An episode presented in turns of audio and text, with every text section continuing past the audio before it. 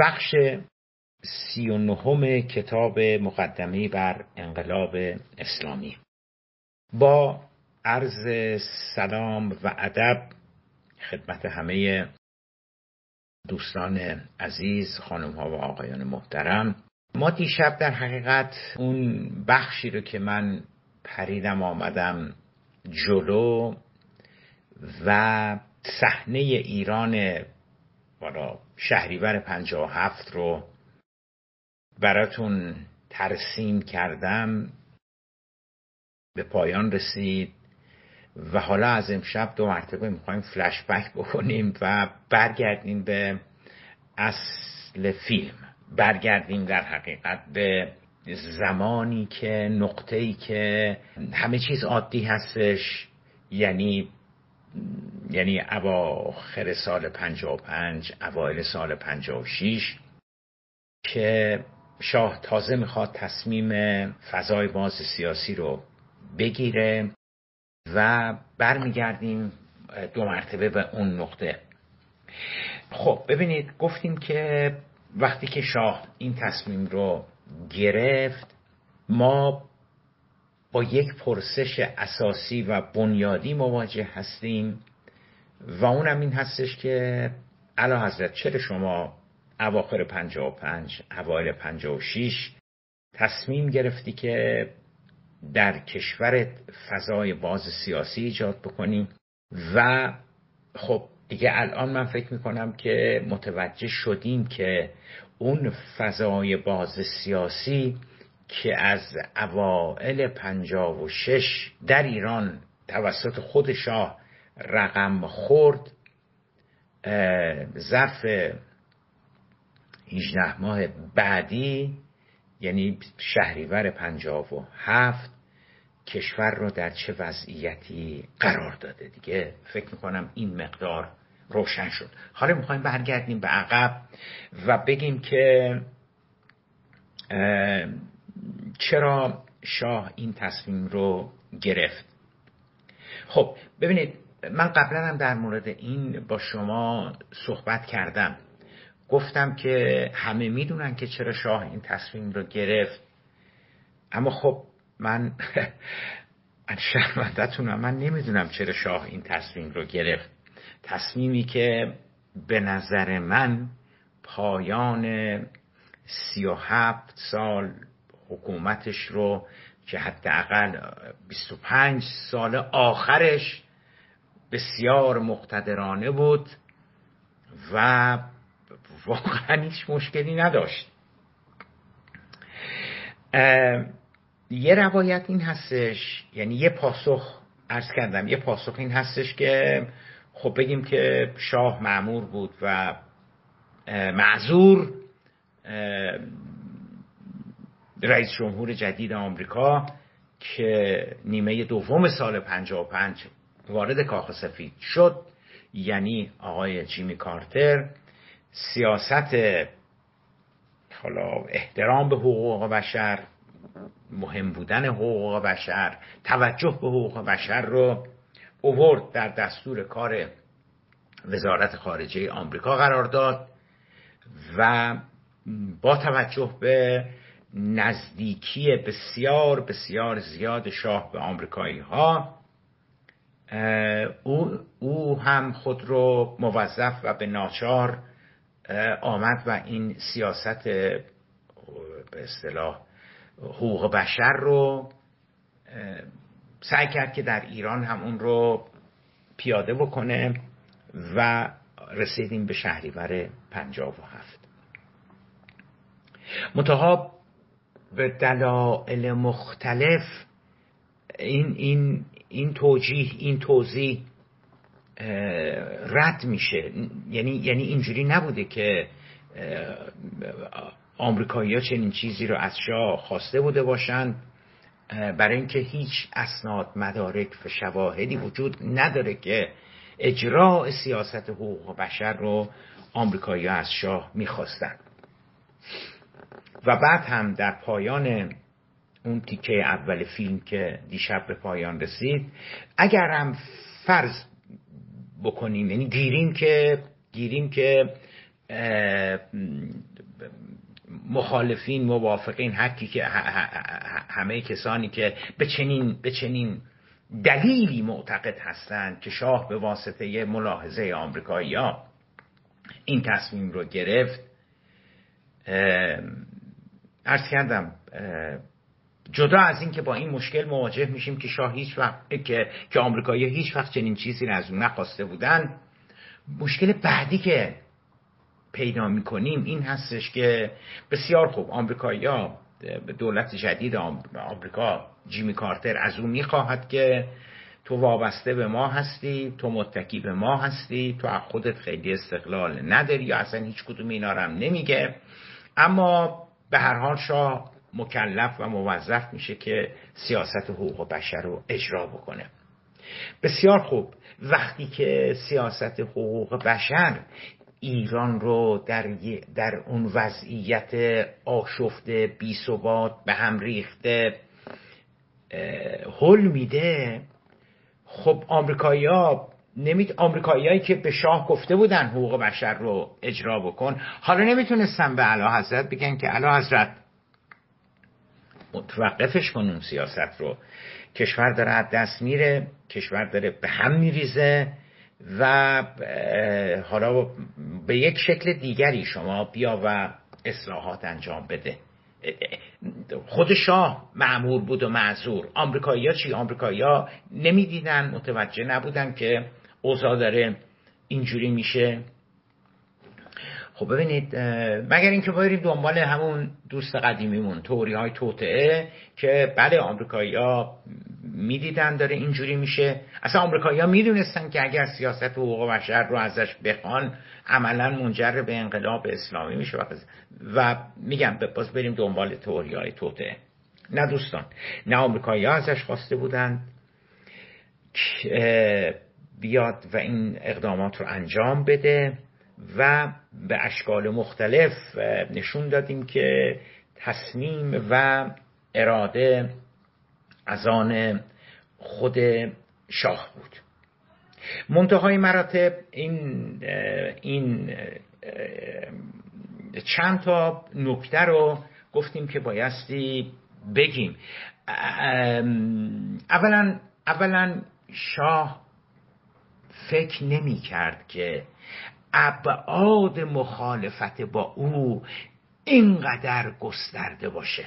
ببینید بارها و بارها ظرف اون 18 ماه یعنی از, از, از اول فروردین 56 که شاه شروع می‌کنه تا اواسط شهریور اواسط سال سال 57 که شاه ظاهرا متوجه میشه برای اولین بار که مثل اینکه مثل اینکه اینجوری نیست که مخالفین وی و مخالفت با او محدود بشه به همون به همون یه مش روشن فکر و یه مش دانشجو ناراضی و و روحانیون مرتجع و اسلامگرایی های واپسگرا و چپگرایان مارکسیست و اینا.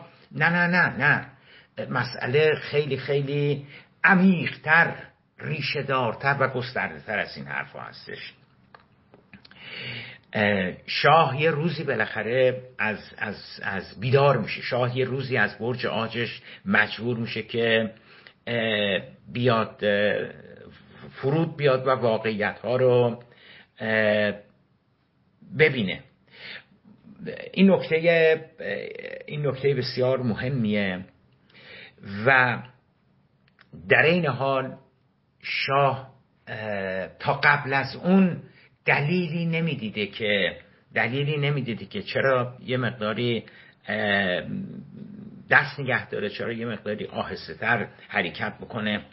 خب حالا سوالی که مطرح میشه سوالی که مطرح میشه این هستش که بسیار خوب آقای زیبا کلام از هر وقت که شاه متوجه میشه که ابعاد مخالفت با وی و نارضایتی از وی خیلی خیلی گسترده تر از اون چیزی هستش که شاه تصور می‌کرده.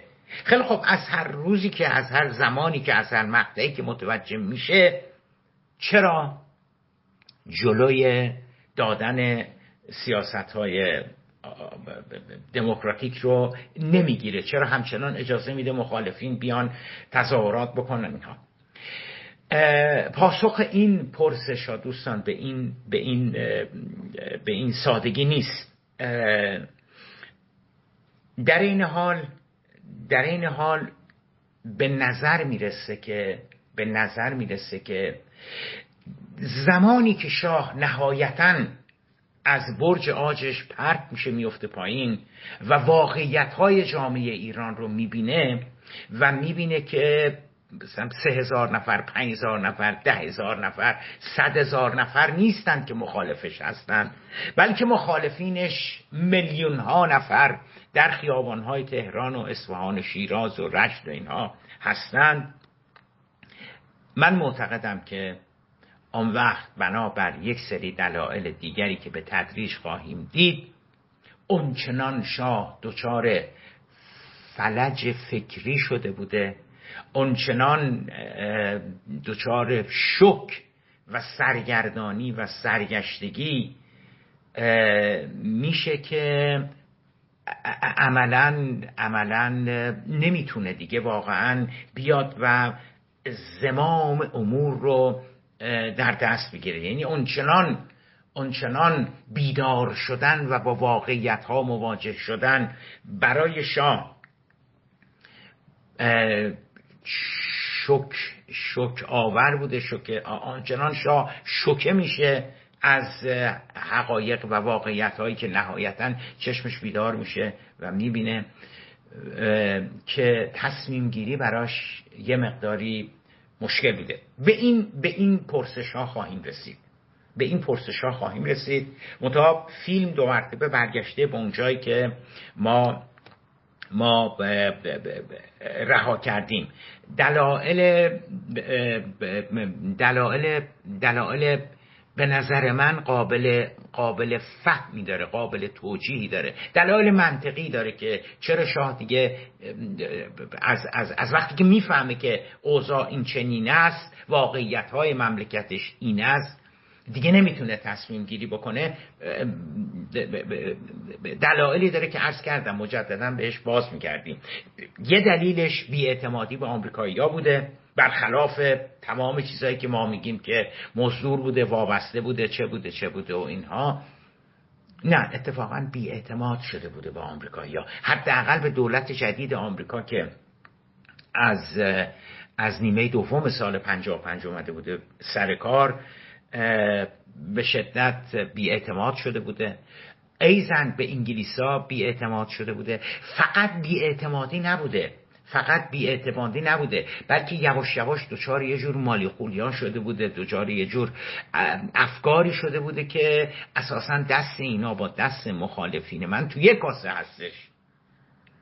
اینو میگه. اینو اینو سراحتا به سالیوان میگه به, به سر انتونی پارسونز میگه به, به تمام آمریکاییایی که در 55 56 و 57 به خصوص 57 اون ماهای بحرانی 57 میان و باهاش ملاقات می‌کنن.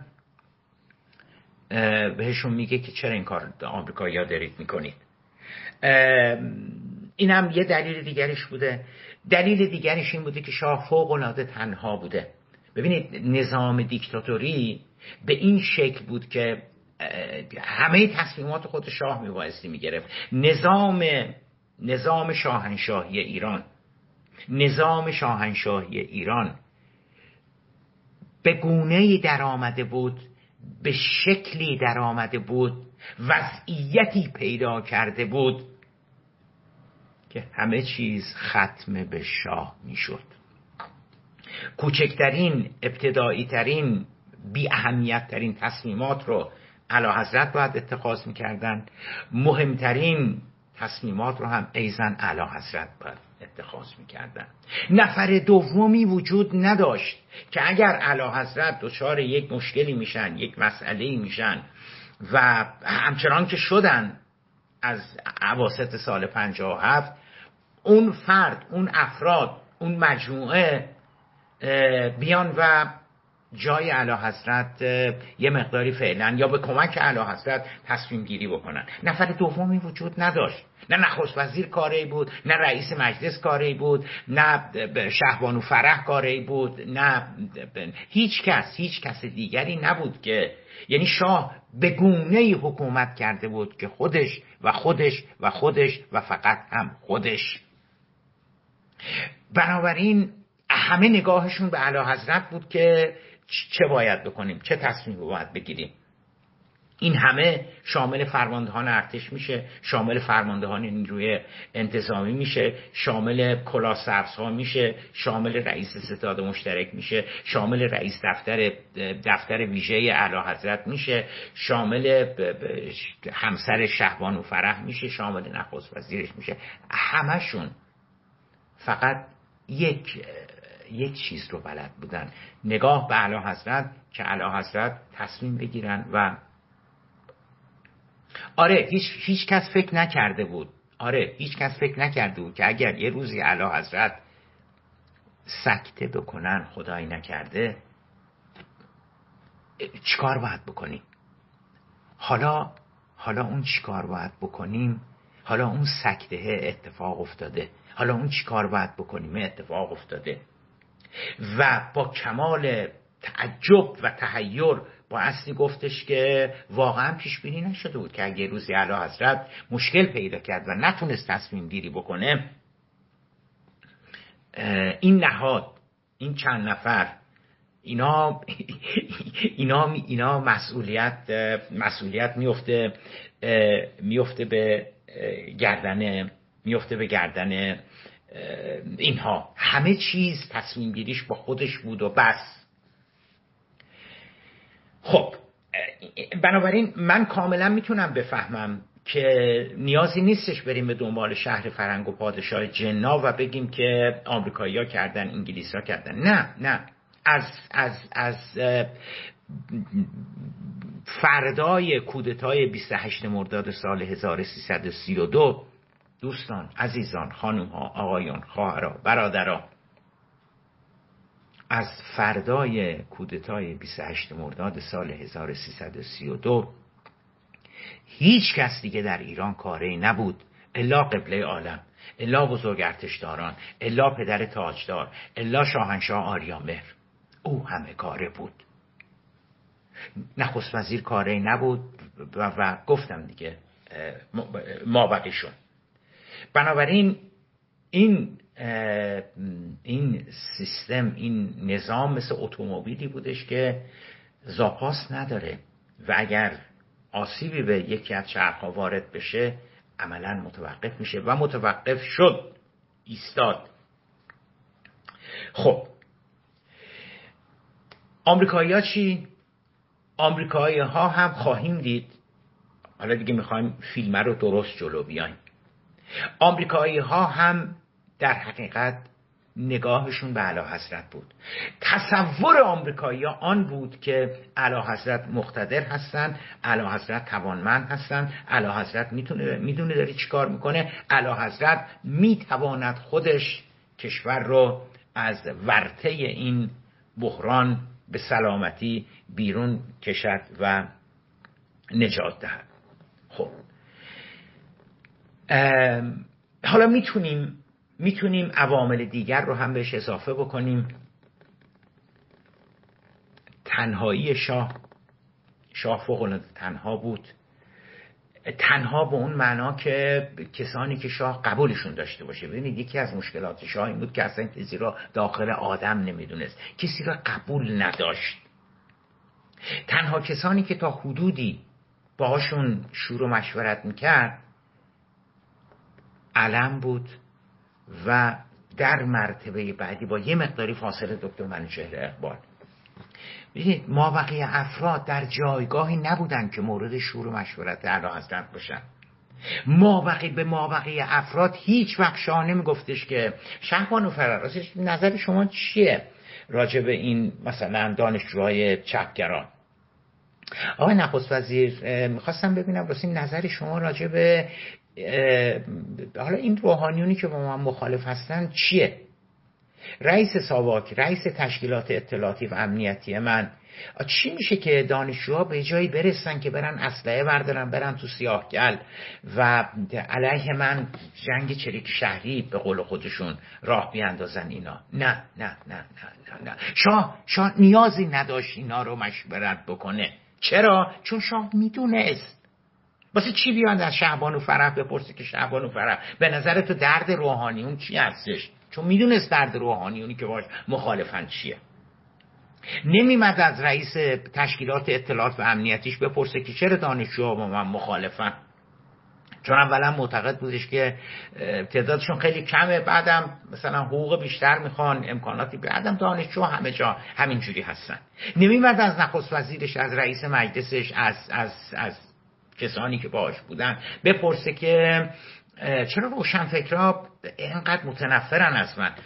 چون میگفتش که روشنفکرات تو همه کشورهای دیگر هم از, از حکومتاشون متنفرن. ببینید ببینید بدبختی این بودش که شاه رسیده بود به یک جایی در نتیجه در نتیجه سالها تعریف و تمجید و تقدیس و تملق و اینا رسیده بود به جایی که ابهامی براش وجود نداشت مشکلی براش وجود نداشت. پاسخ همه چیز را می‌دانست. بنابراین حالا که بحران به وجود آمده از کی بیاد بپرسه؟ شاه 25 سال اینجوری حکومت کرده که خودش می‌دونه چی درسته چی غلطه و تصمیم گیری می‌کنه. حالا حالا بیاد از کی بپرسه که چه باید چه باید بکنیم؟ خب میمونه این که میمونه این که این که شاه به این وضعیت به این نقطه رسیده بود این چجوری به وجود آمده بود؟ این تنهایی شاه. این چجوری به وجود آمده بود و عامل دیگری که من فکر می‌کنم مهم هستش این وسط بیماریش هستش. اینا رو یه سری از این, این یه سری از این دلایل که چرا شاه از وقتی که فهمید از جایی که فهمید که وضع چیه؟ چجوریه در مملکتش؟ نتونست تصمیم گیری بکنه؟ نتونست چه باید کردی ارائه بده. ارز کردم به هر حال باید اینو بفهمیم. باید اینو ببینید یه بار من به شما گفتم که هیچ کس از اعلی حضرت نپرسید که اعلی حضرت چرا شما این سیاست آزادی ها رو چرا شما دارید این, این, این فضای باز سیاسی رو به وجود میارید یعنی هیچ کس این از شاه نپرسید.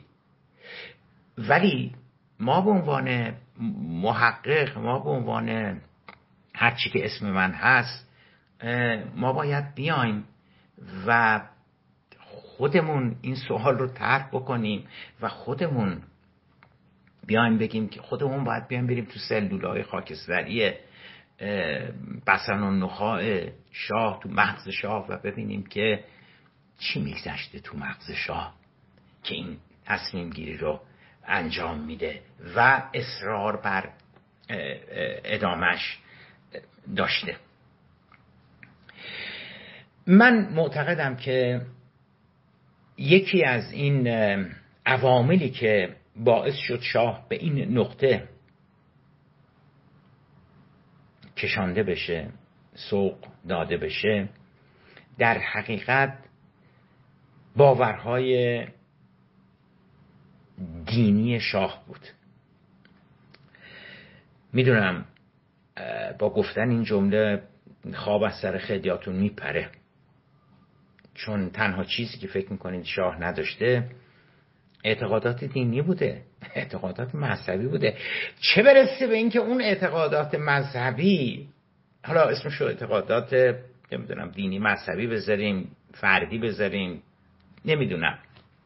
یه باورهای متافیزیکی ماورا و طبیعی داشت شاه و اتفاقا یکی از عواملی که به نظر من به نظر من صادق زیبا کلام شاه رو سوق داد به این جایی که در شهریور نیمه دو اواسط سال 57 است. این این باوره بود. حالا حالا خدمتتون عرض می‌کنم این باور چه بود.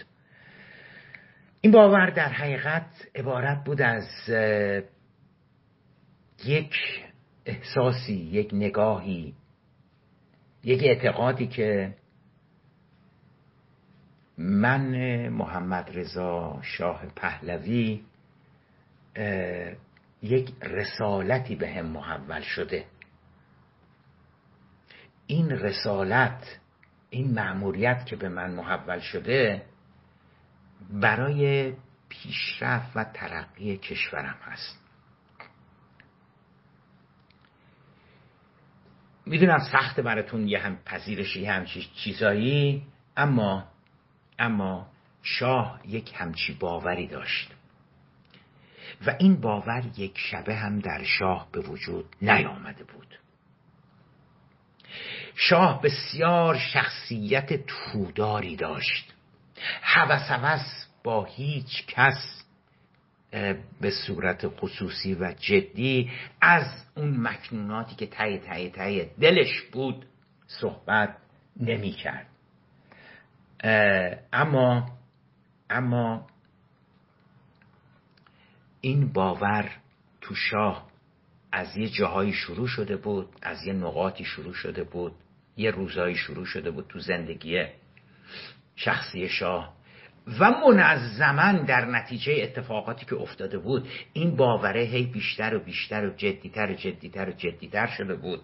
و شاه رو رسونده بود به اون جایی که من یک رسالتی دارم من یک مأموریتی دارم از آره از خدا از جانب خداوند از جانب عالم بالا. به من محول شده برای نجات مملکتم. من اصراری ندارم شما این رو باور بکنید. اما من انقدر شواهد و قرائن پیدا کردم که خودم با تمام وجود بهش معتقدم. امروز امروز که اردی بهشته 1400 هستش با تمام وجود معتقدم که شاه یه همچی اعتقادی داشته. اتفاقا اتفاقا یکی از دلایلی که باعث میشه که شاه قفل بشه فلج بشه به تعبیر امروزه کپ بکنه هنگ بکنه. این اصطلاحی که اینجا که جوونا به کار می‌برن. کامپیوترم هنگ کرده سیستمم هنگ کرده. هنگ بکنه. اتفاقا داشتن این اعتقاد بود. چون خواهیم دیدش که این اعتقاد که که سالها با شاه بوده یه جایی یه جورایی پشت شاه رو خالی می‌کنه. بذارید بیشتر توضیح بدم. این اعتقاد چجوری به وجود آمده بود؟ این اعتقاد از دوران کودکی شاه به وجود آمده بود.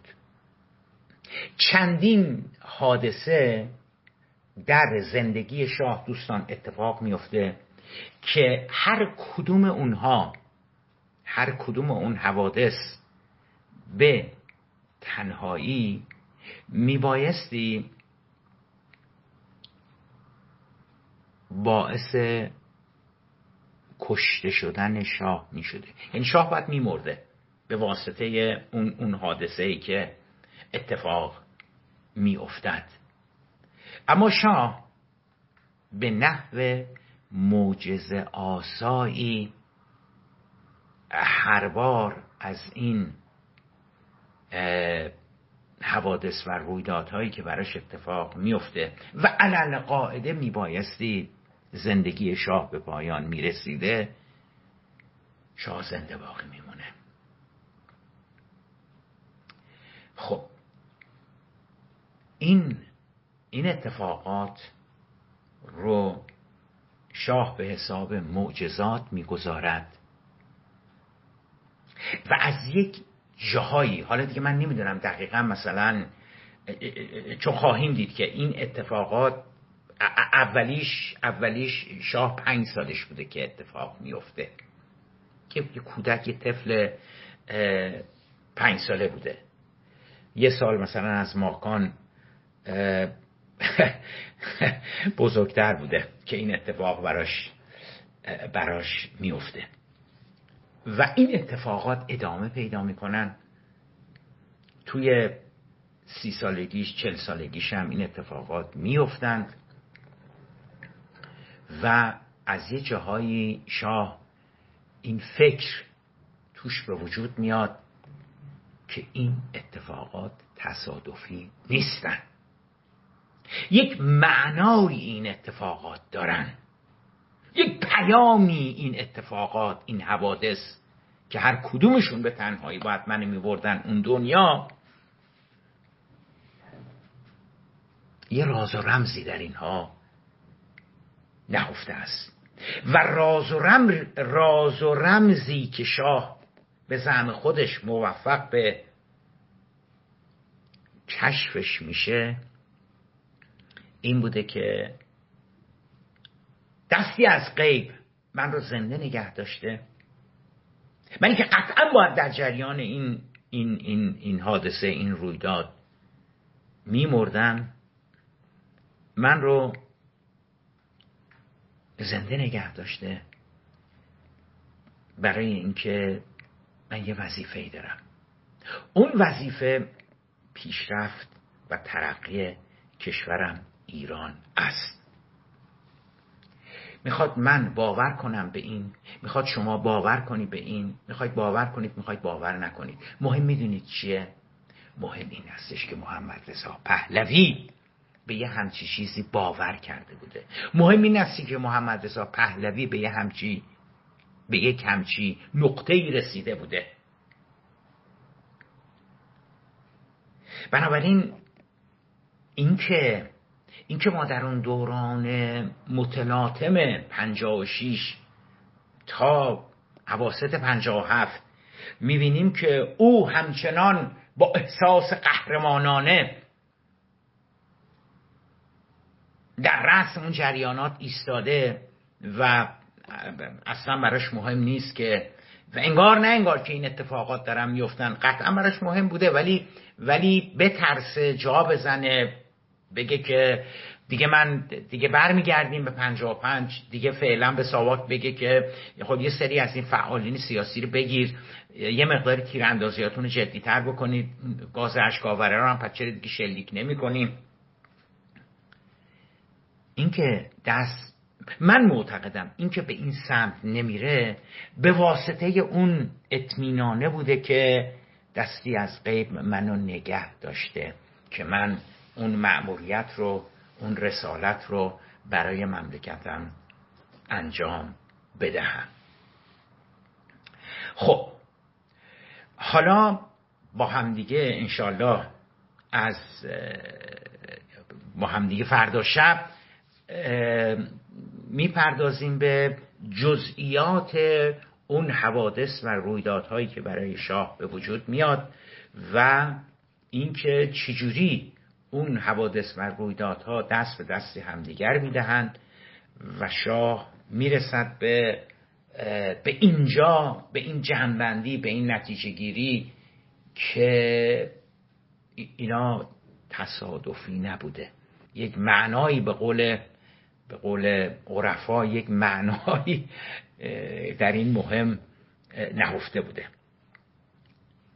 انشالله فردا شب بحث رو ادامه میدیم با اینکه اون حوادث و رویدادها اون اتفاقات کدام بودند.